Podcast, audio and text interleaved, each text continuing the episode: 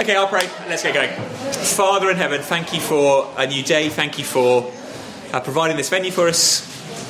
Uh, thank you for your grace to us, which is new every morning. We pray you bless us uh, in our time together, form, uh, form friendships, form us together into one body, uh, and allow us increasingly to uh, to know you, appreciate you, and particularly in this series to to see the blessings of worship. this we ask in Jesus' name. Amen. Amen. Okay. Um, next week, um, two, two things. Next week, we're going to be in a different room down the corridor with more space. So, sorry it's a bit cramped this morning, but we'll just have to find a way. Grab chairs from the main room, pile around tables. Next week, all the space. Um, welcome to Sunday School. We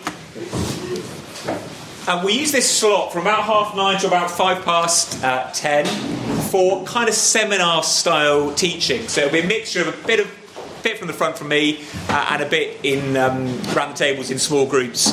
I'm really keen, therefore, to, to start at half nine. This week's a bit chaotic, new venue, but I think in future weeks we'll just get going at half nine. So we've got wonderful new coffee machines, all that sort of stuff. Turn up anytime you like from nine onwards. Um, but we're going to kick off at, at half nine. Um, this series, we're beginning a new series thinking about worship, the blessings of worship. A few years ago, I was, in, I was, in, a church in the USA, and um, at the end of the service, the, the minister said, Oh, um, Pastor Jonty, come and, come and join me. Come and join me at the front. So I went up to huge church, easily 2,000 people in the church. Come up front. So I, I went and stood next to him up front. We're on this dais, kind of at the front. Loads of people looking at me. Uh, uh, and then um, he said, "Oh, elders, come and join me." So the elders came up, and we were all in a row, but I was kind of shuffled into the middle. And then they started singing. The congregation started, they all started singing. No words on any screen, no words in the whatever, the little kind of handout. I had no idea what they were singing. I think it was in Latin, I'm not sure. Um, but I was stood in front of 2,000 Americans, all of who knew what they were doing. I had no idea. And so I, I don't know if this is to my shame or not, I just started moving my lips, making no noise whatsoever, hoping that they wouldn't realise that I had no idea what was going on. Um, you may have had some sort of experience like that. Maybe not quite that, you didn't look quite that dumb everyone else, but that, that experience of walking into a church service and thinking, this is a bit weird, or, or what's going on here, or, or why do they do that? And quite often we don't slow down and stop and explain. Uh, and so part of the point of this series is to do just that. Think a little bit about worship. What do we do? Why do we do it? But right at the beginning, it, it, it might have crossed some of your minds to ask the question well, does it really matter? Does it really matter that much? aren't sort of different worship styles or different services or different ways of organising things on a Sunday. It's a bit like picking an ice cream flavour. You know, your favourite is pistachio, you know, your friends is toffee, your kids love banana. It doesn't really matter. Um, just choose what suits whoever. If you look down your sheet, I've got a quote there from, um, from John Calvin, right in the sort of forefront of the Reformation, um, who's, who's writing about the necessity of the Reformation. He's writing to the, uh, to the emperor. And he says this If it be inquired then by what things chiefly the Christian religion has a standing existence among us and maintains its truth. Okay, so if you want to know, says Calvin, how it is that, that Christianity exists among us and manages to maintain its place in society, it'll be found that the following two not only occupy the principal place, the first place, but comprehend under them all the other parts, and consequently the whole substance of Christianity. Vis vis that is, a knowledge first of the mode in which God is duly worshipped, and secondly, the source from which salvation is to be obtained. Now, again, it's 17th century language, um, 16th century language. Um, it's a bit archaic, but basically, what is he saying? Well, just look at the last sentence. What, what really matters, he says, First, the way in which God is worshipped, and secondly, the source from which salvation is obtained. Secondly, the gospel. So he says, Calvin to the king, if you want to sort out Christianity, you've got to sort out firstly worship, and then secondly the gospel. Now, I don't think I'd write that letter. I don't think any of us in the room would write that letter. We would say that what really matters, first of all, is sorting out the gospel, uh, and then way down the list, probably you might want to think about worship sometime. Calvin says, no, worship is central, And secondly, obviously, the gospel too. That's because Calvin knows, rightly I think, he understands that worship makes and forms Christians. It's the central way we're discipled. So if you have Roman Catholic worship, which was what he was kind of fighting against in his day, Calvin knows Roman Catholic worship forms Roman Catholic disciples. And Protestant worship or evangelical worship is going to form evangelical Protestants. And that, that is a very biblical insight. Um, have a look at Psalm 115. You've got a Bible. I'm afraid nowadays we're going to have to bring Bibles because we can't lug in uh, 100 Bibles every week. So, Psalm 115. I'll pick it up at verse uh, 2. Why should the nations say, Where is their God? Our God is in the heavens, He does all that He pleases. Their idols, so now he's talking about the other nations, the, the ones who don't worship Yahweh. Their idols are silver and gold, the work of human hands. They've mouths but do not speak, eyes but do not see, ears but do not hear, noses but do not smell. They have hands but do not feel, feet but do not walk, and they do not make a sound in their throat. Okay, so they're just worshipping carved statues. Okay, you can carve a mouth, but the thing can't speak. But verse 8 is the punch. Those who make them become like them. So do all who trust in them. We become what we worship. Now, we could have gone all over the Bible for that. But it's backing up Calvin's insight. How we worship and who we worship, obviously, together shape who we become. And part of the point of this series is to try and. I, I imagine everyone in this room is agreed that we need to worship the true God, Father, Son, and Holy Spirit. So I'm not going to spend any time arguing for that. Okay, that just means you need to be a Christian. But what I want to try and show is that how we worship matters, not just who we worship. I if I put this on your sheets, it's going to be a total cheat. Um, in the whole of the Bible, the Father is only said to be seeking one thing. I, I if I put, did I put on your sheets? I put the reference. Okay, didn't put the answer. What's the one? The only time the Father seeks, what's he seeking? Anyone know what the verse is? Worshippers. Yeah.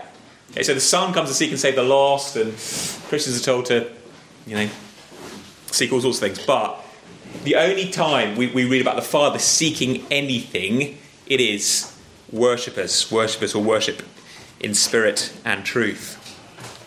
So basically, worship matters. That's what I'm trying to say. Um, so let's little, think a little bit about what, what is worship. What is worship? Like many Bible words, you don't get a definition. Okay, that's often the case, isn't it? It's very rarely Jesus sits down and says, "Right, it's dictionary time." Justification means, worship means, and off he goes. Um, so here's a definition um, that I'm going to steal from someone else, but he draws it from basically watching what happens in the Bible when people worship. So let's see loads and loads of times when people worship, what happens. Okay, let's put together a kind of description. Um, I put a summary, it's my summary on the top. Worship is engaging with God the way He tells us. But I've stolen that from a guy called David Peterson, um, who was principal of the Bible college I went to and wrote a book on worship called Engaging with God. Here's his longer definition Worship of the living and true God is essentially an engagement with Him on the terms that He proposes and in the way that He alone makes possible. Engagement with God on the terms that He proposes. In other words, He tells us how it's to happen, and in the way that He alone makes possible. It's God who makes worshippers, not us who sort of find God. So worship is about meeting with God in the, in the right way, basically. It's what happens we do, what, what we should do when we meet God. Now, straight away, there are two possible objections, okay, and I want to deal with these before we do some discussion. Two possible objections. Um, the first one might strike some of you as odd, but um, stick with me because it won't strike everyone as odd. The first, first objection says this look, isn't all of life worship? So there's an argument that goes in the Old Testament, worship was what about, about what happened when you know you went to the temple or the tabernacle, the congregation gathered together. Um, but now in the New Covenant, worship is about all of life. Uh, and classically, people when they want to um, propose this view, turn to Romans 12. Romans 12, which uses worship language. Let me read it to you. Romans 12, verse 1.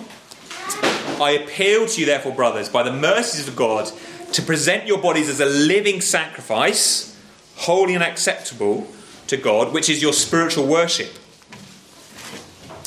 I'll tell you what worship is, Romans 12 says. It's preventing your whole, presenting your whole body as a living sacrifice. And as that is explained as it goes on, he doesn't talk at all about gathering together and singing and the Lord's Supper, and he goes on to talk about Christian discipleship. Um, so says this, uh, this person all of life is now worship. Uh, it's no longer about what happens when we gather together. Um, I want to say that's half right, or it's, it's, kind of two quarters right. I know that's the same as a half. Um, it is true that in the New Testament, Romans 12 being an example, all of life can be described as worship. Sometimes the worship words, they're confusingly translated as serve sometimes or worship other times, but it's the same word underneath. Um, they can refer to all of life like they do in Romans 12. That is right. That's also true in the Old Testament, though. Okay, that's also true in the Old Testament. Um, so I'm going to skip through this a little bit so you don't get too bogged down. Take just one of the worship words used in the Old Testament. Um, Psalm 102. I think I put it on your sheet. Um, blah, blah, blah, that they may declare in Zion the name of the Lord, and in Jerusalem his praise, when peoples gather together and kingdoms to worship the Lord. There's a worship word, clearly being used about gathering together to worship, that kind of congregational worship. But exactly the same word is used in Genesis 2. The Lord God took the man, Adam, and put him in the garden to work it and keep it. It's the worship word. The same as the word in Psalm 102 about gathering together to worship. Uh, we won't look all these up, but as you read through Exodus, and you have that back and forth between Moses and Pharaoh, um, Moses will say, in the ESV, he'll say something like, um, You must let us go that we might serve the Lord, or sometimes it's translated worship. Um, as you read through the different instances, sometimes the, the worship serve word is being used of all of life. So Pharaoh says, No, you must stay here and serve, stroke, worship me by building the, the storerooms. Clearly, Pharaoh is talking about all of life there. And at other times, the word will be used for we need to go to Mount Sinai for three days and there worship the Lord. So to say to imagine you're new, uh, uh, around the time of Jesus or Paul, and um, you've been a Jew and you've been converted and you're trusting Jesus, and you come along and you meet a new Gentile Christian. The Gentile says, "Oh, good news! Nowadays, all of life is worship." The Jew's going to say, "What's new about that?" We've known that for thousands of years. There's nothing new about the new covenant that we serve God or worship God with all our lives. We've always been doing that. And likewise, the worship or serve words in the New Testament that can mean all of life sometimes, but at other times clearly don't. I think 1 Corinthians 14 I put on your sheet. Falling on his face, he will worship God. Okay, that is not talking about someone doing their job to the glory of God. Acts 24. Thanks, Jake. Checking the else at me while um, Acts 24, Paul says, I went up to worship in Jerusalem. Or think about the conversation between Jesus and the woman at the well uh, in John 4, uh, where they have a debate, and she, she says, Look, I'm a Samaritan, we, we, we worship on this mountain, um, and you Jews mount, worship on Mount Jerusalem, the temple. Which one's right? And Jesus says, Look, um, basically the Jews are right, it's, it's Jerusalem, but a time is coming when we'll worship in spirit and truth. He's not saying a time is coming when, hey, we'll worship God in all of life, because, again, the Samaritan woman or any Jew listening will be like, yeah, I've done that forever. And the whole conversation is about where do we do this gathered worship. The move isn't from um, we used to do this gathered worship where we come together and worship, and now it's just going to be an all of life thing. The move is from you used to have to go to a temple in Jerusalem, and now you come to God through the Messiah in spirit and in truth. Doesn't matter where you are. Uh, you can meet in a bar or pub or whatever in Leeds, or a community centre, or a shack, or whatever. And perhaps most significantly, time and again, when people meet Jesus, they worship. So the Magi, the wise men, when they meet Jesus, they bow and they worship. Or the end of Matthew's Gospel, they worship. So the, when people say the worship language isn't used about this kind of narrow sense of worship in the New Testament, I, I mean, I, I don't really know what to say other than it just blatantly is. So, all of which is a way of saying the worship language in Old and New Testament can mean all of life, but very regularly means the gathered, focused worship of the church. Basically, what we would do on a, on a Sunday morning. And that is what we're focusing on. It's not the other thing isn't important, it's just that um, that's what this series is about. So there's one, one, one objection. Isn't all of life worship? The second one says, well, isn't God present everywhere? You, you said that, well, David Peterson said that it's engaging with God. It's how we rightly respond when we come into his presence. Isn't God everywhere? Um, without looking down and reading ahead, just round tables, what would you say to someone who said, well, th- there can't be anything special about kind of meeting God when we gather together because God is everywhere. So he can't be any more present when we worship. Just have a couple of minutes round tables. What, what would you say? If you agree with it, you can argue for it. and if you disagree, you can argue against. There can't be any special presence of God when we worship because God is everywhere. Okay, I'm going to interrupt because I want to get you doing a longer discussion in a moment. Um, let, us have a bit of feedback. What, what, might you say if someone says, no, we're always in God's presence, so there can't be anything special about coming to Him? What? Let's have some feedback. What do you say? you were all talking. Someone's got an answer. Someone's got an answer.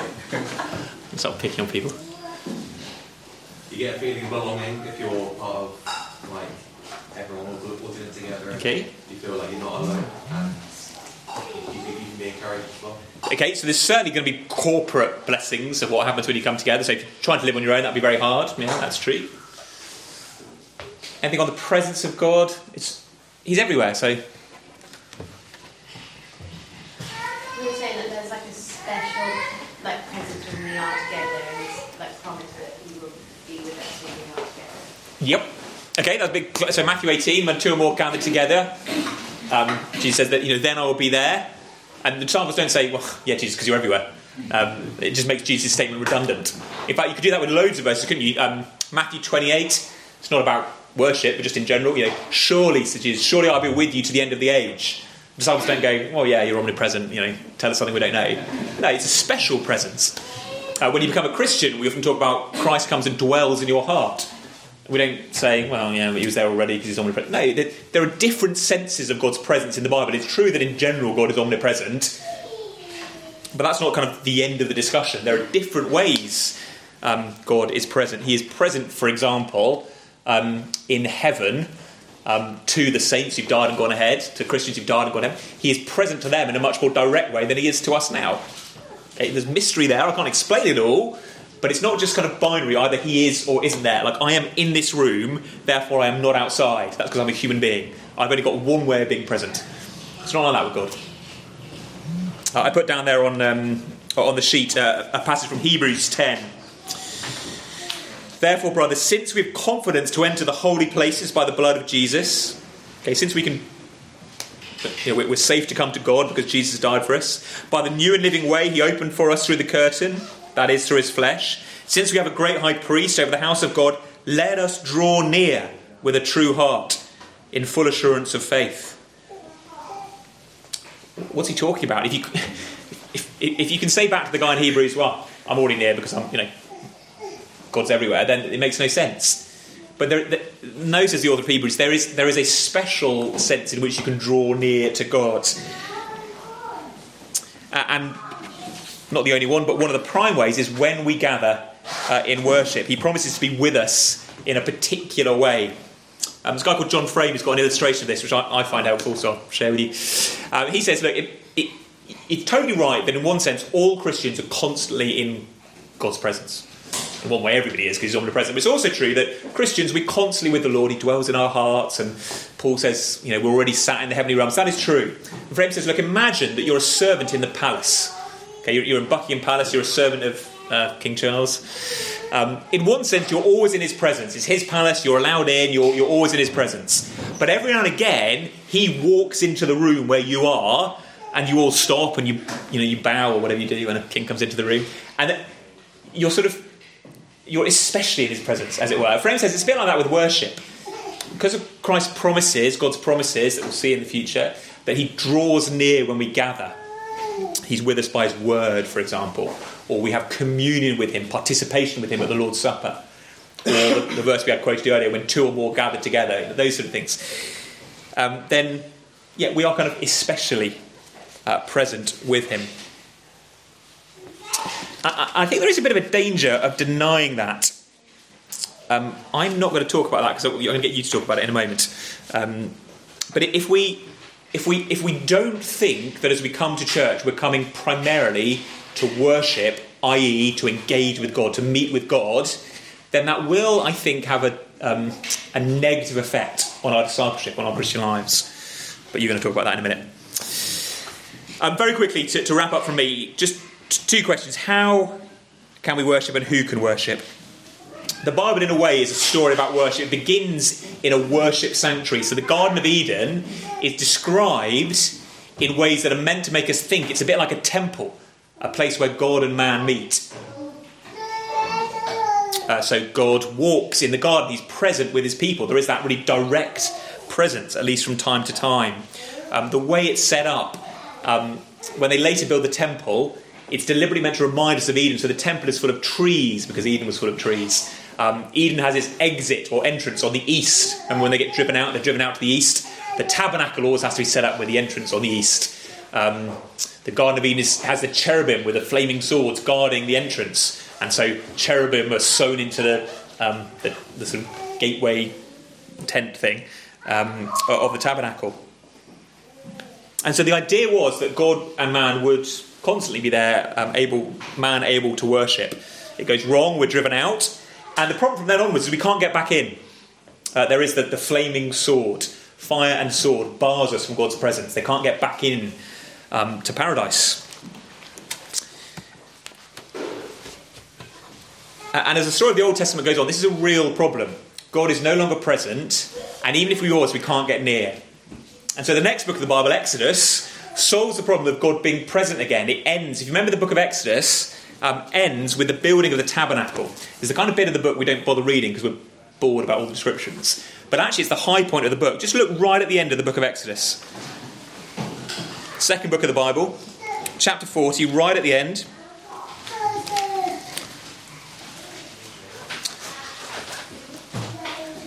Exodus 40 and verse 1. The Lord spoke to Moses, saying, On the first day of the first month you shall erect the tabernacle of the tent of meeting. In the tabernacle of the tent of meeting. Those are actually two different words, tabernacle and tent of meeting. That the tabernacle is, is, is literally a dwelling place, and the tent of meeting is a meeting place. And so the, God says that this one thing gives it two names a tabernacle, okay, a dwelling place, and a meeting place. Set it all up. So they set it all up. What happens, verse 34? Then the cloud covered the tent of meeting, and the glory of the Lord filled the tabernacle. And Moses was not able to enter the tent of meeting because the cloud settled on it. So by the end of Exodus, God has come near. He's built this dwelling place that's meant to be a tent of meeting, but no one can get in. Even Moses can't get in.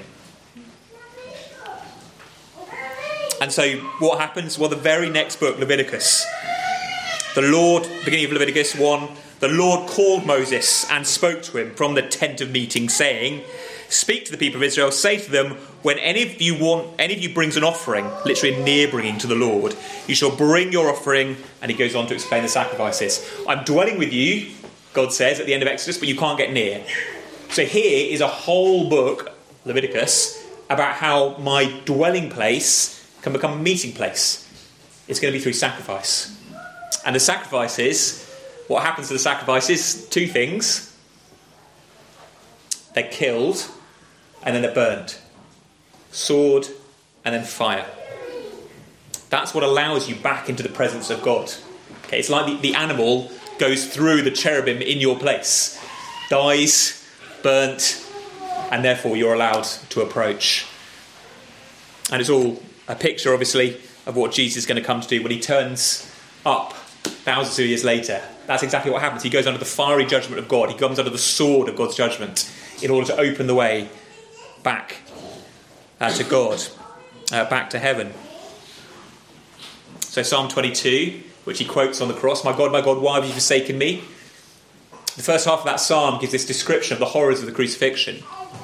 But at verse 22, it, it, it turns, it changes. And from um, describing the, the suffering of Christ, it moves to his, his glory, his resurrection. Uh, let me just look up verse 22. Psalm 22, verse 22. Halfway through the psalm, uh, save me from the mouth of the lion. And then, verse 22, I will tell of your name to my brothers. In the midst of the congregation, I will praise you, or I'll worship you. So, even the psalm that Jesus quotes on the cross, as I go under the fiery judgment of God, it's so that I will come out the other side and lead my people in worship. That's the point. That's the point of the gospel. It's not just to get you um, safe so the fire doesn't hurt you, the fire of judgment. It's to bring you back so that you can worship God. And Hebrews picks up that verse and says, This is what Jesus is doing. He leads the congregation, the church, in worship when you gather together. So the reason we can worship is because of Christ, because of the gospel. There's no other way to God other than through the gospel. Uh, I know you know that. And that also means, therefore, that the only people who can worship are those who come in the name of Christ, who put their trust in Christ. Worship is for the church, not for the world. Therefore, what we do on a Sunday morning, it's not an evangelistic event. And you don't plan it thinking, what would work best for people who, who don't trust God? That's not how you plan it. Because it's not primarily an evangelistic event. Now, Paul does say that if unbelievers come in, that is a great thing. And in 1 Corinthians 14, he gives an example of someone coming, someone coming into the worship service being so struck by it that they fall down and worship.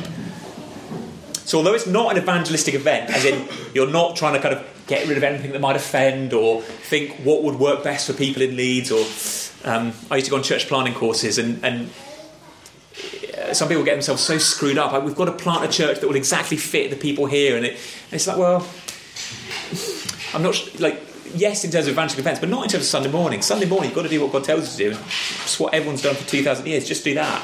Church planting is easier than you think it is um, in some ways. Very hard in other ways. But, um, um, it is the best thing to bring non Christians to. And as a bit of a side note, everything's so weird now. We're so weird. You're so weird now, I'm afraid, that um, for most people, it is much more normal to be invited to a church service than um, a, a, quiz night where at the end randomly your minister pops up to tell you about Jesus. uh, and that's a bit like, all right, what was that about? Um, that's sort of, you know, now we might do those. You know, Nick's going to think some ideas. We do those, brilliant ideas too. But people know what a service is roughly. Okay, we're going to sing some hymns. Someone's going to say some prayers. Probably some guy's going to talk with us. All right, that, I kind of get that. Um, yeah, that's a bit of an aside. Anyway. Um, the key thing is worship is the gathering of God's people in, in the name of Christ. Um, uh, it's, it's, it's for the church because God is active. So, uh, background tables, just for sort of five or six minutes as we finish off. Um, I put three questions uh, on there that you can read through. Um,